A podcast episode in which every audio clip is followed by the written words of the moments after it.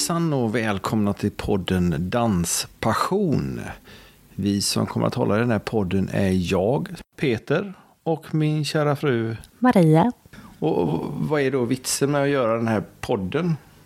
Att det saknas på marknaden. Vi åkte tur och retur till Stockholm hur många gånger som helst och har lyssnat på massa kul poddar. Men vi har sökt på dans och det finns inget intressant. Nej, inte för våran del. Som, och vi håller ju mest på med bugg och foxtrot. Och nu har vi även kommit in på tiodans. Vi kanske ska förklara varför vi har döpt podden till Danspassion. Ja, det borde vi kanske göra. Vad är danspassion för dig? Ja, det finns ju olika sorters passion i dansen. Bland annat finns det ju passion till musiken, till själva dansen. Eh, passion att uttrycka sig, eh, både leva sig in i musiken och leva sig in i dansen. Och med en danspartner. Och sen så finns det ju passioner som kan bli mellan de dansande. Att det blir passionerat.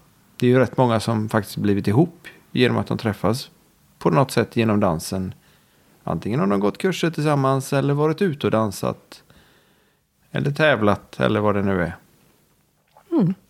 Dans är ju vår stora passion och det är också det som håller vår passion till varandra levande. Ja, det är det. Det ger mycket energi. Det gör det absolut. När vi är ute och dansar och när vi tränar och försöker hitta på nya lösningar på turer eller vad, vad vi nu gör. Och dessutom kan man få använda ganska många snygga dansskor. Skor kan ju också vara en passion. Det är sant. Då kan man förena nytta med nöje. Ja, då får, man in, då får man in det där också. Eller också är det bara nöje bägge två förresten. Både skor och dans. Ja, men det är passion. Absolut. och man ser ju verkligen på många som när man träffar ut och dansar. Man ser ju att det gnistrar i ögonen på dem när de dansar och det flyter på. Och särskilt gnistrar det nog i de som hållit på att dansa lite längre. För de har det i sig på något annat sätt. Men eh, även de som är nybörjare och det, man känner att en tur fungerar. Och, eller att det funkar extra bra med en eh, viss danspartner. Då, då blir ju det också en kick, en någon typ av passion där. Absolut, och den behöver ju inte ha med känslor för den andra man dansar med att göra. Utan det kan vara att bara dansen flyter så fantastiskt bra. Absolut, absolut, visst är det så. Ja, det, det, det finns många olika delar i danspassion att utforska i den här podden. Det gör det. Vi var ju i eh, Skövde på SM och tittade och blev väldigt starstruck höll jag på att säga, det blev inte, men vi blev väldigt, väldigt förtjusta i att titta på tiodansen. Och du har dansat tiodans när du var tre äpplen hög. Ja, typ. Eller i alla fall i tonåren. Ja. Så det är ju inte jättelänge sedan. Eh, nej, just det. Nej, nej. nej. bara sådär en 30 år sedan. Ja, någonstans. Ja, det är nog... Ja, det, det säger vi att det är. för, för, för familjefridens skull. Och sen så har ju Malte, min son, 18 år gammal. Han eh, buggar och buggat i över två år. Och nu har jag även eh, fallit in på tiodansen. Vi släpade med honom till Mölndals dansskola och där blev han fast. Fick ju en tävlingsträningspartner nästan omgående. Tanken var ju att vi trodde att vi skulle börja tävlingsträna men dit har vi inte kommit ännu. Men det är väldigt kul att titta på i alla fall. Det är väldigt kul att träna med väldigt svårt för en som har buggat i 25-30 år. Och du, du har ju dansat ännu längre. Och det är väldigt mycket trevligt folk på dans. Vad vi har märkt oavsett typ av dans. Ja, både buggen som vi går på på Donum Ferrum och på Mölndals dansskola där vi har träffat hur mycket sköna människor som helst. Och vi har även gått på danskurser lite överallt i landet.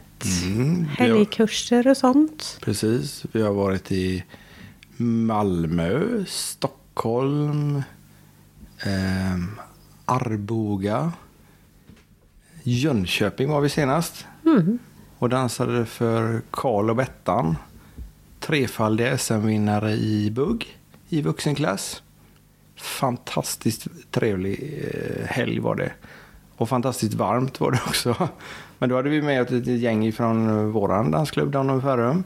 Så vi var väl en 14 pers eller något som åkte med därifrån. Något sånt. Riktigt festligt och kul. Ja, riktigt trevligt var det. Riktigt trevligt. Och nu tänkte vi då i våran podd få med dansare. Musiker kanske? Musiker, ja. Som kanske spelar. Nu håller vi på mest med buggen. Så dansbandsmusiker kan vi säkert få med några stycken. Motionsdansare, tävlingsdansare, tränare ska vi givetvis få med också.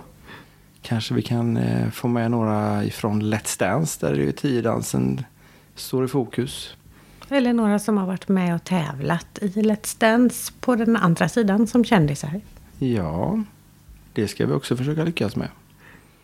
Och sen så eh, ska vi försöka lura hit lite av de tränarna som är, några av de tränarna som är med i Let's Dance. Och sen så har vi ju nästan fått ett löfte av Karl som var tränare på nu och då hänger nog Bettan med också tror jag. Det gör hon nog. Sen har vi Ann-Charlotte Wacker i Stockholm. Hon kommer nog att vara med tror jag. Hon är ju tränare i swing och bugg. Blues. Blues. Massa olika. Och hon har ett väldigt trevligt sätt att lära ut på. Väldigt pedagogisk och väldigt, eh, ja, väldigt, väldigt bra kurser vi varit på där också. Och sen så hoppas vi på eh, Tobias Wallin och hans eh, kära sambo Helena Fransson. Med Smooth Fox och Smooth Jive. De har ju också varit med på Let's Dance faktiskt. Lite boogie-woogie hoppas vi väl få med också på ett eller annat sätt. Absolut. Dubbelbugg ska vi nog kunna lösa också. Ja. Det, blev, det tittade vi på på SM och det var roligt att se på. De hade ju stora shower som de uppträdde med, med utklädda till olika, i olika teman. Och faktiskt ett par som var, jag tror de vann, med två killar och en tjej, vilket inte är så vanligt utan någon anledning. Och jag tävlade nu dubbelbugg för 300 år sedan ungefär, eller åtminstone mitten på 90-talet. Och det var skillnad mot vad det är nu. Det är mycket, mycket roligare att titta på nu än vad det var då. Men det var kul att dansa det redan då? Det var jättekul att dansa. Mycket, mycket träning var det. För det är mycket, mycket koreografi. Eller det är bara koreografi i dubbelbuggen. Eller var då i alla fall. Och det får vi ta reda på om det fortfarande är så. Och hur det är med dans överhuvudtaget. Vilka som är mer sällskapsdanser. Om man kan dansa dem förbart. Och vilket som är bara är koreografi. Mm. För det misstänker vi att tiodanserna, där kör de koreografi på tävlingarna i alla fall. Men enligt vad vi har hört så är det förbart i stora delar i alla fall. Vad innebär förbart då? Ja. Ska vi ta det nu eller ska vi låta någon annan ta det sen? Vi låter någon annan ta det sen tror jag. Det låter som en bra idé. Och sen får vi väl intervjua lite klubbkompisar som håller på och dansar i våra klubbar som vi är med i. Eh, både bugg och tiodansen där har vi ju några glada själar som vi säkert kan dra med hit. Vi tänker inte avslöja ännu vilka det är, men eh, ja, det blir nog intressant och positivt tror jag. Det gör det säkert. Sen har vi ju några som tycker som vi när det gäller vissa saker i dansen och några som inte gör det. Och det tänker vi nog presentera både vår syn på det och våra gästers syn på det. Absolut. Till exempel har vi Tony Irving som brukar prata om socialdans. Där är vi kanske inte riktigt överens med honom vad socialdans är. Men det tar vi i det avsnittet. Så vi tänker nu jaga reda på gäster till podden. Och har ni några förslag på gäster som ni vill höra så hör gärna av er till oss på info danspassion.se. Och planen är att vi ska komma ut med ett nytt avsnitt varannan vecka. Och vi vill väldigt gärna att ni följer med oss från start. Så återigen, välkomna till Danspassion. Vi hörs snart igen. Hej hej!